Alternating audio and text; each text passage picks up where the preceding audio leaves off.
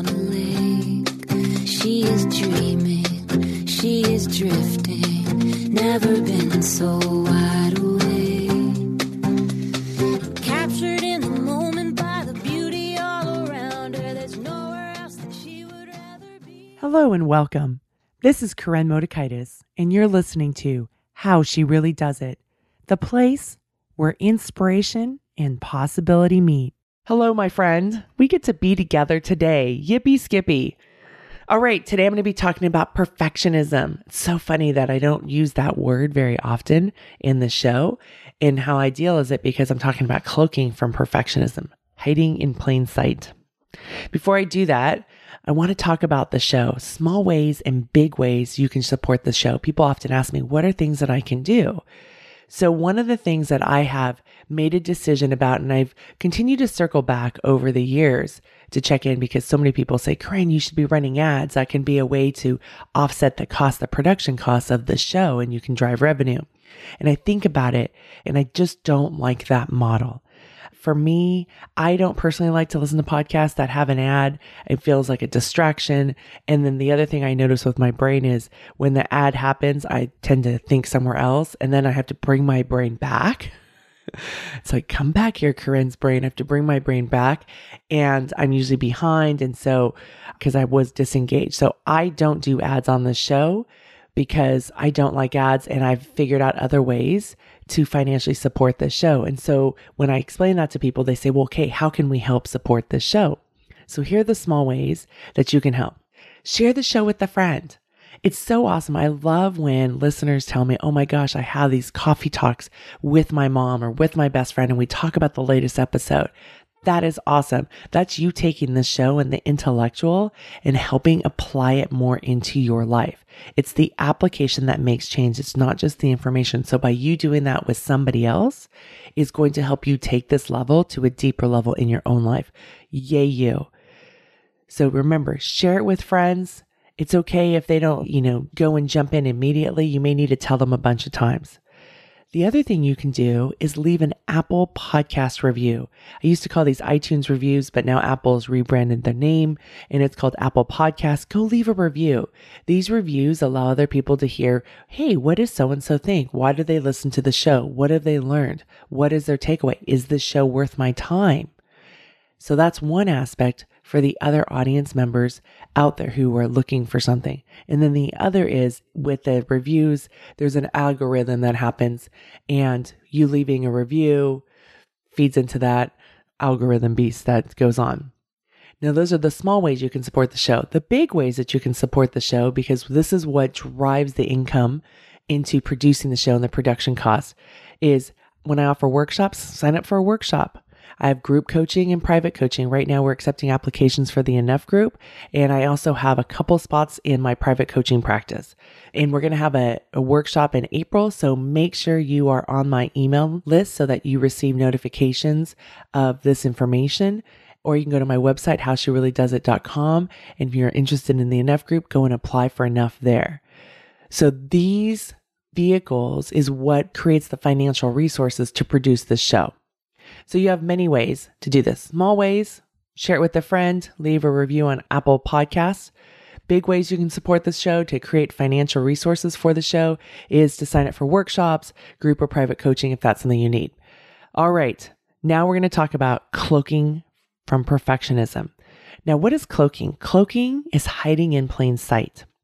And what's perfectionism? What's perfect? Perfect is this promise that if I look perfect, act perfect, be perfect, I'm going to be safe, right? It's going to be like just this perfection in our lives. And I've had this interesting love hate relationship with perfect over the course of my life. Growing up, I the message was be perfect, Koren, be perfect. And you know, if you're really good at what you do, then you're going to be safe, right? And we know just from current events, you can be really smart, really good at what you do and not be the chosen one. So when I was in junior high school, I was really hustling for my worthiness. And it was like, okay, if I'm just really perfect. And I remember I had these, when shopping and I had these clothes I was so proud of. And I had this bob and I was learning how to do makeup and I would make my hair perfect. I would iron clothes like, oh my gosh, the ironing clothes, like I don't even know where my iron is now. That is not how I want to spend my time. If you love to iron, yay you, yippee skippy, it's not my thing. But in eighth grade, I was doing it not because I loved it. I did it because I was trying to be perfect so that I could belong but really I was fitting in. But I wanted to be a part of, you know, whatever group I was trying to be a part of. And I had this like pink pencil skirt. I remember I would iron it and try to get all the creases out of it and spend a lot of energy and brain juice on that.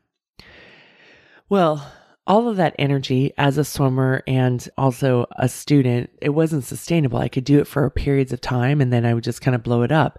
And I was really good at that whole, you know, wild child dictator. Like, let me dictate to myself, beat myself up and make myself do this, but do it from a place that was really graspy and wasn't going to be long standing. And then I would go the wild child. And so then in high school at some point, I was like, well, screw that. I'm wearing a scrunchie in my hair. I'm showing up in sweats and I'm not going to get dressed up for all you people. Now, when I get dressed up, I get dressed up for myself. But back then it was, oh, I need to get dressed up so that I can fit in.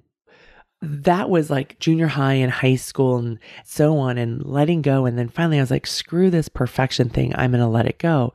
Well, it's still in my subconscious right? It's still deeply programmed because whether it's cultural programming, our family of origin, you know, our moms or dads or, you know, aunts or grandmothers telling us you need to look a certain way, you need to be a certain way to be accepted.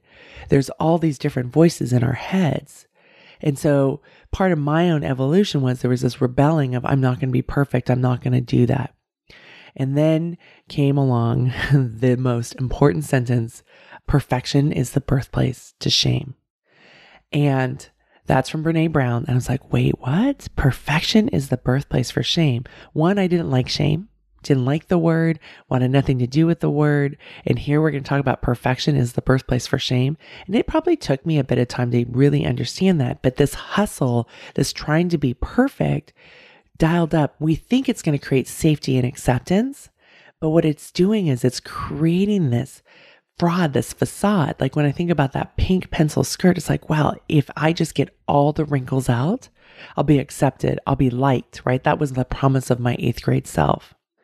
But really, that skirt could be really vulnerable because what if it wasn't accepted, right? And it was a way to, in some ways, armor up myself to protect myself from the criticism because, oh, well, see, I just didn't have the right skirt versus maybe people just didn't like me. But this whole idea of perfection and shame and this lifelong experience that I've had with it of, you know, being told that I need to be perfect in order to be loved and accepted or, and it was never in those direct messages, but it's the hidden messages or to be chosen or to be worthy enough in the work that I want to do and, you know, my future.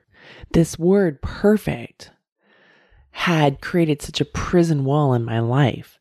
And so as an adult, at some point, I wound up letting it go and realizing, especially once I learned that perfection is the birthplace of shame, I was like, okay, I made a decision. I'm going to not have perfectionism in my life anymore. There's not going to be any more all or nothing. I'm going to live in the space in between. I'm going to live in the, instead of a black and white life, it's going to be very much living in the different shades of gray. And I was going to cultivate a growth mindset and eliminate the word perfect from my vocabulary. I own the fact that I was a slow learner. And that gave me the space to be able to practice mastery because I was so hard on myself of, Hey, Koren, you're smart. You can figure things out. You can learn things very quickly intellectually. But to really ingrain it into my life, it took practice. And so by having that space of I'm a slow learner, it gave me the opportunity to understand something and apply it. It's what I invite you to do on the show of here's this information. Now go and take it and apply it in your life and practice and practice and know that you're going to fall down and also know that you're going to rise back up. So as I started to understand more about shame and started to learn of, okay, what does it feel like in my body? Because you want to talk about not liking shame, I disconnected from shame. I didn't want to have a voice in the back of my head saying, Koren, you're bad. Like I knew it was there, but I was hiding from it and I didn't want to feel it because it didn't feel good. I started to understand what were the messages, what were the stories in my mind that dialed up that shame. How was I comparing myself? How was I beating myself up? How was I, you know, so much in self judgment, self criticism? so that I can learn how to feel the shame, to understand what are the stories and not be afraid of them and realize that a lot of this stuff was what I was making things mean in my brain.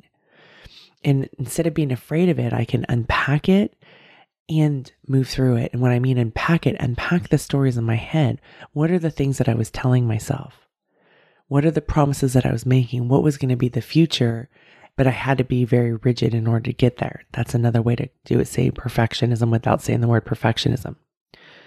So, by understanding shame and understanding letting go of perfectionism, I was no longer reacting to the shame most of the time.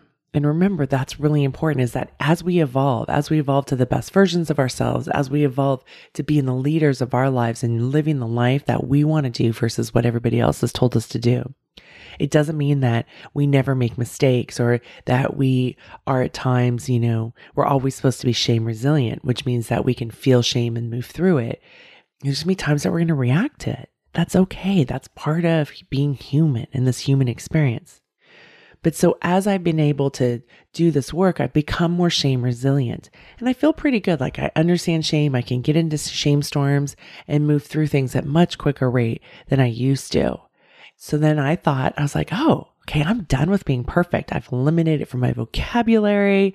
I've been cultivating a growth mindset. I understand shame. I've given myself the space to practice and become more mastered at it. I'm done with it. Here's where I'm laughing with myself because as soon as we think we're done with it, guess what? We're going to learn a lesson. And I know better is that we start to find out where other areas in our life that this could be showing up.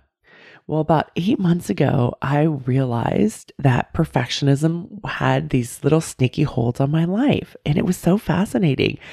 And instead of using the word perfect, because remember, I eliminated that word, I was using a cloak for perfect. Cloak is hiding in plain sight. That's think about a cloak. It's hiding in plain sight. So I, instead of saying perfect, like, oh, I need to do this perfectly, I was saying, oh, I need to be productive. I need to be efficient but it wasn't in a place of love and compassion. It was really rooted in shame. It was this, you know, Koren, you can't screw up. You're too busy, blah, blah, blah. You know, you need to be efficient, get things done. Like if you just do it all perfectly, then you're going to have all this free time and it's going to be fantastic and there won't be this struggle. All these promises. But really, it was in a self defeating, self sabotaging way. Because what I found out, what I realized, was I was still trying to be perfect. The good news is that when I realized this, I smiled really big and I laughed with myself, not at myself, but with myself. Because remember how earlier I said that having shame resilience and knowing that while I can understand shame and move through shame and most of the time not react to shame, I will at times react to shame. It doesn't mean I'm less evolved or less shame resilient. It's part of being a human and being a human experience. So I went, wow. I was so fascinated actually with how I've been sneaking and outsmarting myself with this whole perfectionism thing and realizing that, oh, productive and efficient could be my other ways of still trying to be perfect. So, one of the ways that I have learned about how to know this difference between being productive and efficient and it being a shame trigger, being perfectionism versus being productive and efficient and really want to mastering your time and energy output is noticing how you feel. What is your feeling state? Noticing how your body feels. So when I am efficient and productive from a place of mastery state, from, you know, I'm noticing I'm really compassionate and I'm focused and it can even be joyful and playful. There can be a sense of love and there can be grace. So those are when when I'm being efficient and productive and those are the different feeling states, they're not all going to happen at one time. So I'm giving you different ones for you to tap into. Notice that. That is very different than when you're cloaking in perfectionism and you saying being efficient and productive. And when I'm cloaking in perfectionism in that way, I notice that I have tension physical tension in my shoulders and my neck. I notice tightness in my chest. My jaw is clenched. I feel immense weight coming down on my shoulders. That is shame, right? That is me in perfectionism when I'm trying to be perfect, but I'm saying that I'm productive and efficient. that for me is being rooted in shame. There's no space for me and only what I'm supposed to do perfectly. So, an example of this is that when I realized this, I was trying to be productive and efficient, and I had a bunch of errands to go and run. And five minutes down the road, realized I'd forgotten something. And I was starting to get really frustrated. And I realized in that moment, like, oh, Koren, here's your wave. You're trying to be perfect. And of course, you forgot that. And you have a choice. You can either go back and get it, or can it be done another day, another time by you? Or here's the kicker, and this is really vulnerable by somebody else. And I don't even remember what decision I made. I think I said I realized I could go ahead and carry on and that could be done later. And it was going to be done by me and that would be okay. And I figured out a time. So I figured this all out. And then I laughed with myself and I owned my story to people at that time in my life. And I said, Oh my gosh, here's something I've uncovered about myself. And I owned my story and I loved myself. And that's how I was able to move through it and why I'm able to here to share with you about cloaking from perfectionism. So, before we go any further, I want to get into this idea of the promise of perfectionism. I talked about it a little bit briefly at the beginning of the show, but this promise of perfectionism, it's like if I do it perfectly, I will be saved. I'll be loved. I'll be worthy of love, right? That was the whole pink skirt. I won't be judged. I will be accepted. I will belong. If I do a really good job, then people are going to appreciate the work that I do. If I do a really good job, I'll have, you know, better job opportunities in my career. But here's the thing perfection doesn't create the promised land that we think it does. Instead, it creates the opposite because it dials up shame, which means I am bad. I am not worthy of love and belonging. I am bad. I'm an imposter. I can't do the work that I want to be hired to do. Those, my friend, are not safe messages. And it's not true about you. We all have the ability to learn, to grow, to evolve. We also, as we're learning and growing, we're going to fall down and make mistakes, but then we get back up and we can rise further. So, this whole idea of perfectionism is I want you to look at your life and notice where are you maybe using a different word, but it's really you being perfect. It's the boundaries, the container, the responsibilities that you have towards that is that you must do it perfectly. You're just not saying it. And instead, I invite you to own your story and love yourself as you unpack this. Own your story of like, just like I did. Oh my gosh, Koren, you're using efficient and productive as a word that you're cloaking from perfectionism, but really you're trying to be perfect because the idea, the promise is, is that if you get this all perfectly done, then you're going to have more time for X, Y, and Z. It's like the whole Cinderella story. And instead, it's about do this. These are important things that need to get done. And also make time for the things that you want to do in your life. I don't really like to run errands. I don't run a whole lot of errands, but when I do, I do want to get them done. But what I've learned how to do is make time for the things that are really important in my life as well, not do it as a Cinderella version. So I'll never forget that day driving down the road and getting frustrated that I'd forgotten something and I wouldn't be productive and realizing I was trying to be perfect to maximize time. But that lesson, and this is an example of owning the story, that lesson, that falling down moment turned out to be a lesson so valuable because it allowed me to see how I was trying to live perfectly. And then by doing that, and hiding in plain sight, I was using a different word for perfect. I was using efficient and productive. And because of that falling down moment, I was able to gather insight. I was able to evolve again further. I was able to use this with my clients. And now I'm here on the show sharing this story with you to plant some nuggets of insight so that you can take a look at your own life. So it's your turn to test this out for yourself. Give yourself permission to learn, to make mistakes, to do what you know you aren't supposed to do. Give yourself lots of self compassion. We really need it. We do. And self compassion doesn't mean like, oh, it's okay. It doesn't matter, you know, and have a disregard or I don't care. It's what's working? What can be improved? What can I learn from this? Self compassion is kindness, realizing we're not the only ones. And it's mindfulness, the ability to understand our thoughts and our feelings without attaching to them, being kind to ourselves, but having boundaries. Okay. It's not about disregard and just saying, oh, it won't matter, but it does because it continues to add up because you don't get something done. That day I needed to get those things done and the thing I forgot did get done. And it meant that I had to do it at another time. And I was going to take time out later on to go do that, but it was worth it for me to not turn around and spend the five or 10 minutes going back to go get something because of the other things I had on the list that day.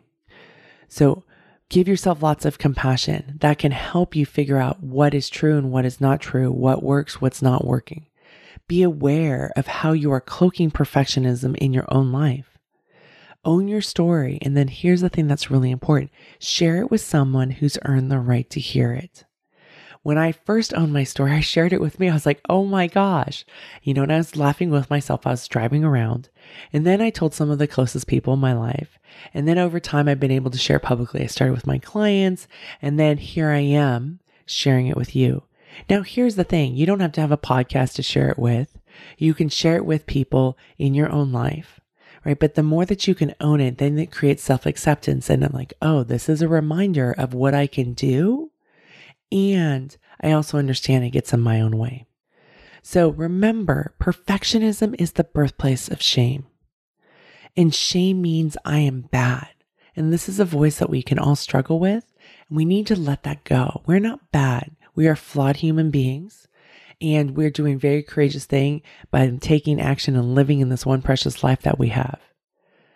While we don't want shame, it's important to understand shame so that we can experience it, so we can move through it, because we all have shame to experience, and that's okay. Let's just not add any more shame to our lives by trying to be perfect, because my friend, it's painful and exhausting.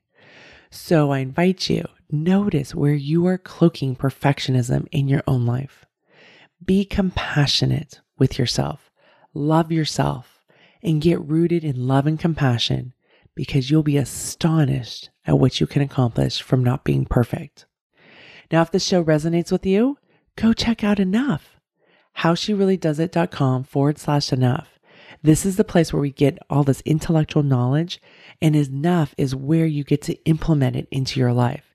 It's your mindset gym. It's your place to let go of being perfect. And if you want to actually show up in your life with confidence, enough will be your lifeline. So it's a custom made community of strong women who are hard on themselves and really want to live better by doing this life changing work together. Go to howshereallydoesit.com forward slash a love and apply. All right. Until next time, I'm smiling big for you. Hey, if you enjoy listening to this podcast, you'll love my weekly emails. I know you're thinking, Koren, really? Do I want another email in my overflowing inbox? Yes, you do. Yippee, skippy, you do. These are short, they're sweet. On Fridays, I send out the Friday podcast. It's a great reminder that there's a new show and it comes straight into your inbox of the latest episode. Awesome. You click on it, you go straight because we all need reminders. We have busy, full lives. And then on Sundays, I have my Sunday love column. And these are emails I write from the heart. They're filled with love. We need more love. We all do, myself included. These are short emails where you get a quick takeaway so you can incorporate this into your life because people often want to know what to do and how to do it. And maybe sometimes it's a story that you get, or there's like one time I wrote about the 10 ways to practice gratitude. And that became such a great tool when one of the readers was struggling in the middle of the night because it can be a scary place in our brains in the middle of the night. And she remembered the email that I sent about 10 ways to practice gratitude. And she was able to practice gratitude and fall back asleep. And that was an awesome lesson for her to incorporate into her life. Go to the show notes, and there's a link in the show notes where you can sign up and get these emails in your box. On a lake, she is dreaming, she is drifting, never been so wild.